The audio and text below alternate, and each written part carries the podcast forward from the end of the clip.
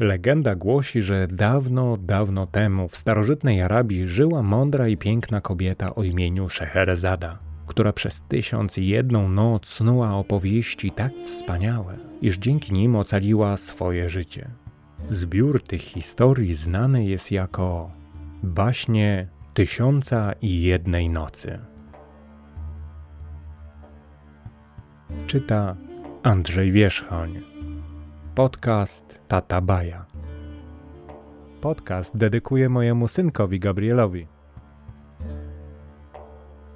Następnej nocy, kiedy sułtan ułożył się wygodnie w swoim łóżku, Szeherezada zaczęła swoją kolejną opowieść. Alibaba i czterdziestu rozbójników. Alibaba ciężko pracował w lesie, rąbiąc drwa na sprzedaż. Właśnie ładował pocięte kawałki drewna na osła, kiedy usłyszał ten tent kopyt. To musi być tabun pędzących koni, pomyślał. Dudnienie stawało się coraz głośniejsze, więc wspiął się na drzewo, żeby ukryć. Jego osioł zniknął z zasięgu wzroku, a po chwili Ali Baba ujrzał grupę mężczyzn na koniach. Zatrzymali się tuż przed drzewem, na którym się schował. Mężczyźni mieli twarze poorane bliznami, a ich wygląd napawał grozą. Każdy wiózł ze sobą wypchany worek. To zbójnicy, pomyślał Alibaba. Szybko policzył, było ich czterdziestu. Przerażony wstrzymał oddech, aby nikt go nie usłyszał. Największy i najgroźniej wyglądający rozbójnik zeskoczył z konia, rozejrzał się wokoło i rozgarnął krzaki otaczające sporą skałę. Alibaba ujrzał ukryte w zieleni wrota. Sezamie, otwórz się! rozkazał herszt bandy. Wejście rozsunęło się ze zgrzytem. Rozbójnik wszedł do środka, a za nim jego towarzysze. Ostatni z wchodzących zawołał. Sezamie, zamknij się i kamienne wrota się zsunęły. Czas płynął nieznośnie wolno, a Alibaba nie schodził z drzewa, nie mając odwagi się poruszyć. Wtem usłyszał dochodzący z wnętrza skały okrzyk: Sezamie, otwórz się! Czterdziestu rozbójników wyszło na zewnątrz. Ostatni z nich zawołał: Sezamie, zamknij się! Po czym dosiedli koni i odjechali. Roztrzęsiony Alibaba zszedł z drzewa, był przestraszony, ale i zaintrygowany. Przedostał się przez zarośla, porastające skałę i wyszeptał nieśmiało: Sezamie, otwórz się. Ku jego radości kamienne wrota się rozsunęły. Kiedy wszedł do środka, ujrzał przestronną jaskinię pieczarę wypełnioną lśniącymi skarbami. Były tam sterty złotych monet, stosy cennych materiałów, sznury pereł, pierścienie z rubinami i kufry pełne brylantów. Alibaba nie wierzył własnym oczom. Worek złota lub dwa z pewnością nie zrobią im różnicy, pomyślał. Wziął dwa worki pozostawione przez rozbójników, napełnił je złotymi monetami i wybiegł z pieczary. Sezamie, zamknij się, rozkazał i kamienne wrota zsunęły się posłusznie za nim. Alibaba odnalazł osła i przywiązał worki do jego grzbietu. Z wierzchu przykrył je drewnem na opał i zaprowadził zwierzę do domu. Kiedy pokazał swojej żonie złoto, ta krzyknęła z przerażeniem: Skąd masz tyle złota? Czy zrobiłeś coś złego, aby je zdobyć? Alibaba opowiedział jej całą historię. Musimy zachować to w tajemnicy, powiedział. Gdyby rozbójnicy dowiedzieli się o tym, na pewno by mnie znaleźli i zabili. Wydajmy złoto jak najszybciej, odparła żona. Ależ nie, wszyscy wiedzą, że nie mamy nawet złamanego grosza. Zakopiemy skarb na podwórzu. Może damy choć trochę naszemu synowi, poprosiła żona. Dzięki temu mógłby otworzyć własny sklep. Jeszcze nie teraz, upierał się Alibaba. To mogłoby zwrócić na nas czyjąś uwagę. Kiedy Alibaba był zajęty kopaniem dołu na podwórzu, jego żona próbowała przeliczyć złoto. Było go jednak zbyt dużo. Popędziła więc do swojej szwagierki, by pożyczyć kosz używany do odmierzania ziarna. Brat Alibaby, Kasim i jego żona byli bardzo bogaci, ale nigdy nie dali Alibabie i jego żonie złamanego grosza. Patrzyli na nich z góry, ponieważ Alibaba klepał biedę.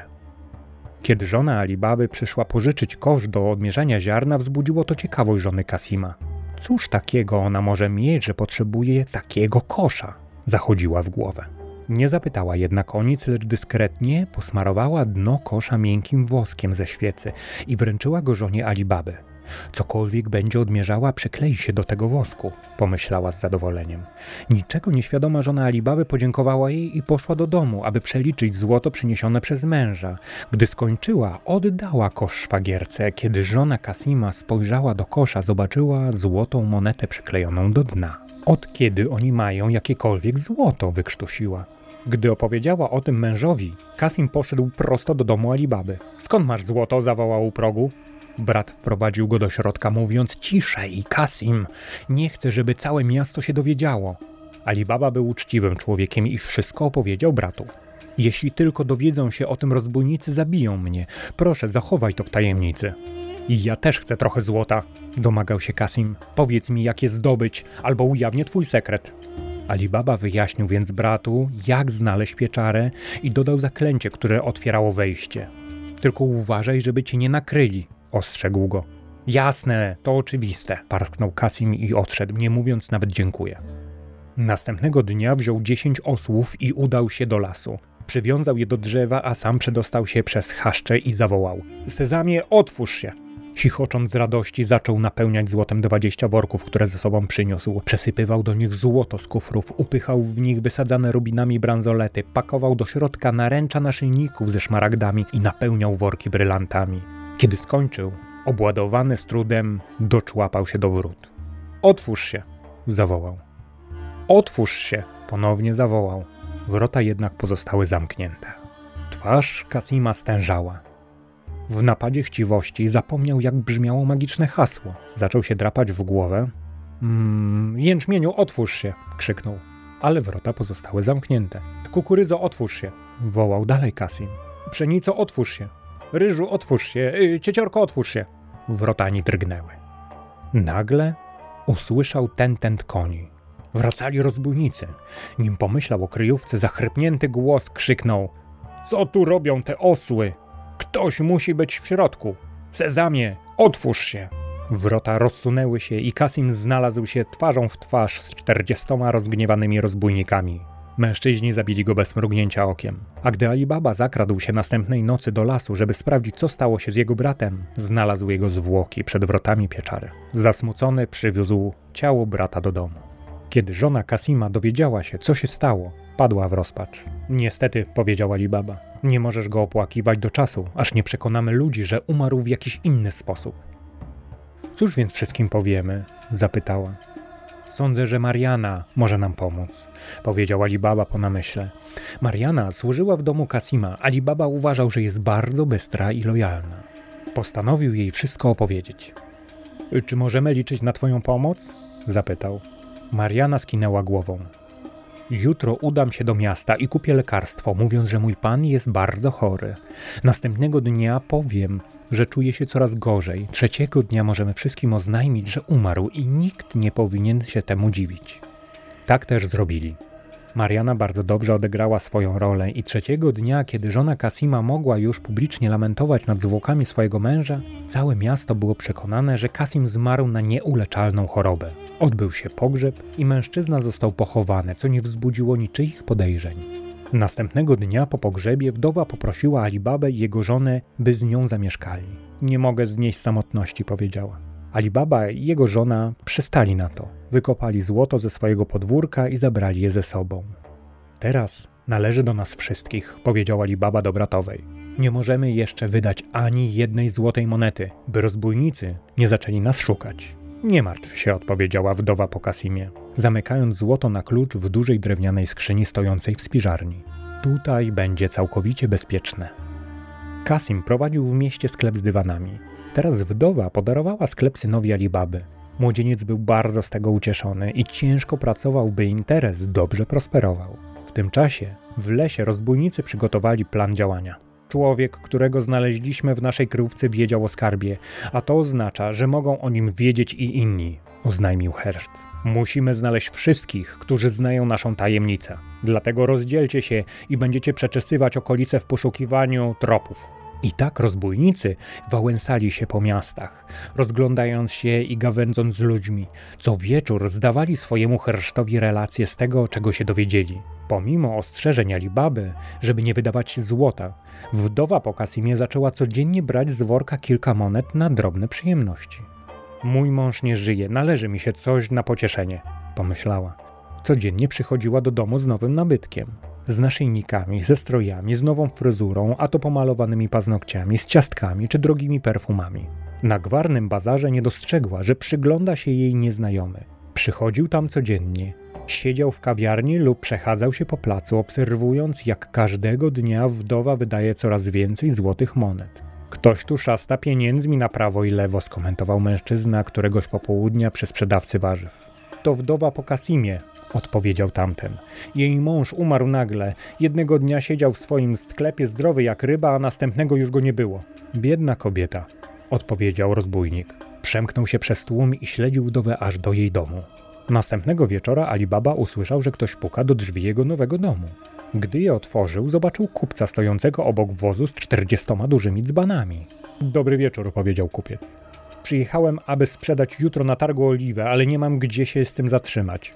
Pomyślałem, że może będziesz tak dobry i dasz mi na noc schronienie, bym miał gdzie przyłożyć głowę do snu. Alibaba zaprosił kupca do środka. Wprowadź swój wóz na podwórze, a ja pokażę ci twoją izbę, powiedział. Nie zauważył przebiegłego uśmiechu na twarzy kupca, ani tego, że szeptał on coś do swoich dzbanów, zanim zostawił je na noc na podwórzu. Nie uszło to jednak uwadze Mariany. Kupiec wzbudził jej podejrzenia i postanowiła zadbać o to, aby rodzinie nie stała się krzywda. Kiedy wszyscy poszli spać, Mariana usiadła przy oknie w kuchni. Po kilku godzinach jej lampa oliwna wypaliła się i zgasła. Jeśli pójdę do piwnicy po oliwę, mogę coś przeoczyć, pomyślała. Lepiej wezmę trochę oliwy z dzbana kupca. Podkradła się więc do wozu. Kiedy zbliżyła się do pierwszego dzbana, usłyszała męski głos: Czy to już czas? Czy to już czas? Ktoś mniej odważny pewnie wpadłby w panikę. Jednak nie Mariana. Najniższym głosem, jaki tylko zdołała z siebie wydobyć, powiedziała: Jeszcze nie teraz, ale już niedługo. Podeszła do drugiego dzbana i wtedy odezwał się inny męski głos: Czy to już pora?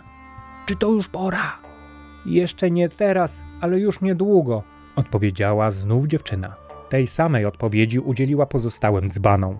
Kiedy podeszła do ostatniego czterdziestego dzbana, ze środka nie dobiegł żaden głos. Zajrzała do wnętrza naczynia i zobaczyła, że wypełnione jest oliwą. Napełniła swoją lampę i odeszła. W kuchni zapaliła lampę.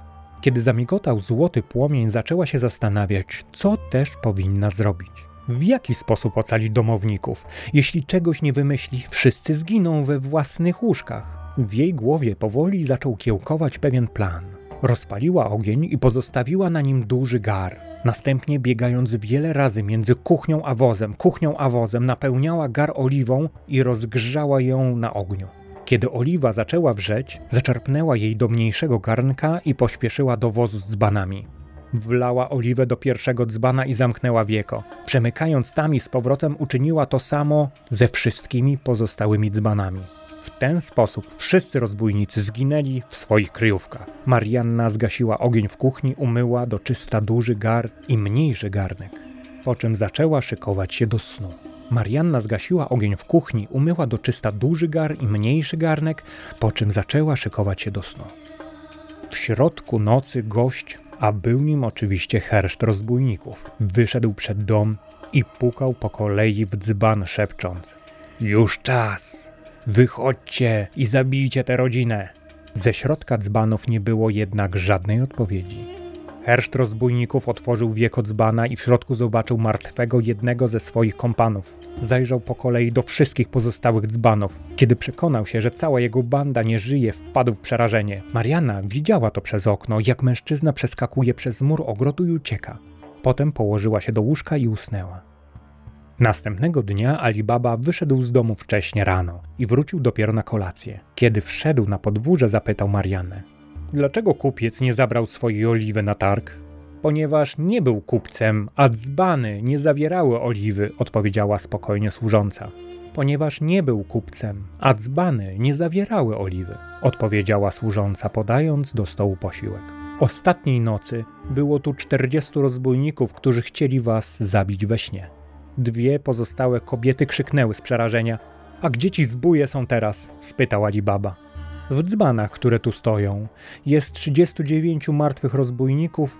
Ich przywódca przeskoczył ostatniej nocy przez mur i uciekł, odpowiedziała Mariana. A teraz zjedzcie kolację, zanim wystygnie. Nie pozostało nic innego, jak tylko zakopać martwych rozbójników w ogrodzie, potem wszystko wróciło do normy. Wdowa po Kasimie przestała wydawać złoto i rodzina pędziła spokojne życie, mając nadzieję, że rozbójnik już nie wróci.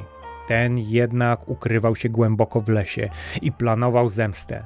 Był wściekły na rodzinę Alibaby za to, że zabili jego towarzyszy. Czekał cierpliwie na odpowiedni moment, by dokonać zemsty. Czekał cierpliwie na odpowiedni moment, by dokonać zemsty. Tymczasem w mieście syn Alibaby świetnie sobie radził z prowadzeniem sklepu. Kasim znany był jako bezwzględny i chciwy przedsiębiorca. Syn Alibaby był natomiast hojny i sprawiedliwy. Szybko zaskarbił sobie sympatię kupców. Handel kwitł, a on był szczęśliwy. Pewnego dnia w sąsiedztwie otworzył sklep z ozdobami i artykułami domowymi pewien nowy kupiec. Zaprosił syna Alibaby na herbatę i zabrał go na pyszny obiad. Dobrze im się rozmawiało i wkrótce zostali przyjaciółmi. Syn Alibaby zapragnął zaprosić swojego znajomego do domu na posiłek. Jego własne mieszkanie było ciasne, spytał więc ojca, czy może przyjąć kupca w domu rodziców. Oczywiście ucieszył się Alibaba. Może przyjdziecie dziś wieczorem. Poproszę Marianę, aby przygotowała coś specjalnego. Kiedy syn przybył wieczorem ze swoim towarzyszem, Alibaba przywitał ich serdecznie. Pili mrożoną herbatę i rozmawiali, czekając, aż Mariana poda kolację. Służąca wniosła półmiski z apetycznie pachnącymi potrawami i postawiła je na stole. Kiedy spojrzała na gościa, przeszły ją dreszcze.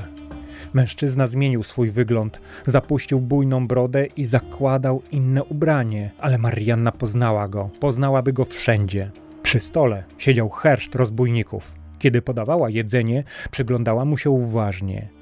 Kiedy przechylił się do przodu, aby wziąć kielich, zauważyła, że pod szatą nosi ukryty sztylet. Nic nie mówiąc, dokończyła podawanie do stołu i wróciła do kuchni. Alibaba niczego nie podejrzewał i gawędził z gośćmi wesoło. Kiedy skończyli jeść, zdziwił się widząc, że Marianna wchodzi do pokoju z dwoma grajkami. Marianna miała na sobie szarawary, które zawężały się w kostkach. Na nadgarstki założyła błyszczące bransolety i okryła się chustą obszytą monetami. Na nadgarstki założyła błyszczące bransolety i okryła się chustą obszytą monetami. Czy chcecie, żebym dla was zatańczyła? spytała. Alibaba spojrzał na swojego gościa, który skinął głową i rozsiadł się wygodnie. Grajkowie grali rytmiczną melodię, a Marianna zaczęła tańczyć. Pląsała z wdziękiem, poruszając ramionami niczym drzewo, które kołysze gałęziami na wietrze. Wspięła się na palce i kręciła piruety, patrząc przy tym na gościa. Owinęła wokół siebie chustę, po czym zaczęła ją odwijać. Kiedy się obróciła, syn Alibaby dostrzegł, że coś błysnęło w jej dłoni. Gdy uniosła chustę nad jej głową, zobaczył, że był to srebrny sztylet ukryty pod materiałem. Znał Mariannę od dawna i miał do niej pełne zaufanie. Nie wiedział jednak, co o tym myśleć. Postanowił nic nie robić. Mariana znów zaczęła się obracać. Kręciła się coraz szybciej i szybciej, aż zawirowała, i wtedy nagle rzuciła się na gościa i wbiła mu sztylet w serce. Herszt rozbójników osunął się martwy na podłogę. Zapadła głucha cisza. Marianna usiadła ciężko oddychając.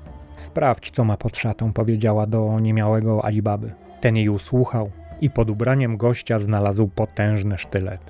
Ale dlaczego? Jak to? Kto? Chciał coś powiedzieć. Przyjrzyj mu się dokładnie, poleciła Mariana. Nie poznajesz go? Alibaba w końcu zrozumiał. Zrozumiał, z kim miał do czynienia. Po raz drugi uratowałaś nam życie, Marianno, powiedział. Jak możemy ci się odwdzięczyć? Każdy na moim miejscu zrobiłby to samo. Nie, odparł Alibaba. Tylko ktoś tak bystry i odważny jak ty mógł zrobić coś takiego. Gdyby nie ty, bylibyśmy w tarapatach. Jesteś zbyt mądra na to, by być naszą służącą. Tak stwierdził. Co powiesz na część złota oraz wolność w nagrodę? Nie mogę znieść myśli, że mogłabyś przestać być częścią naszej rodziny, powiedział nieśmiało syn Alibaby. Zastanawiam się, czy zechciałabyś zostać moją żoną? Marianna wzięła go za rękę. Z radością odparła. Wiele lat później Alibaba wrócił do tajnej kryjówki rozbójników. Skarb wciąż tam tkwił i pokrywał się kurzem. Wziął resztę kosztowności i rozdał je mieszkańcom. On i jego rodzina żyli długo i szczęśliwie. Szeherezada skończyła opowieść i zamilkła. To była wspaniała historia, oznajmił sułtan. Szeherezada się uśmiechnęła. To nic w porównaniu z baśnią, jaką mogę ci opowiedzieć już jutro, jeśli tylko pozostawisz mnie przy życiu. Dobrze więc, zgodził się sułtan. Daruję ci życie na jeszcze jedną noc.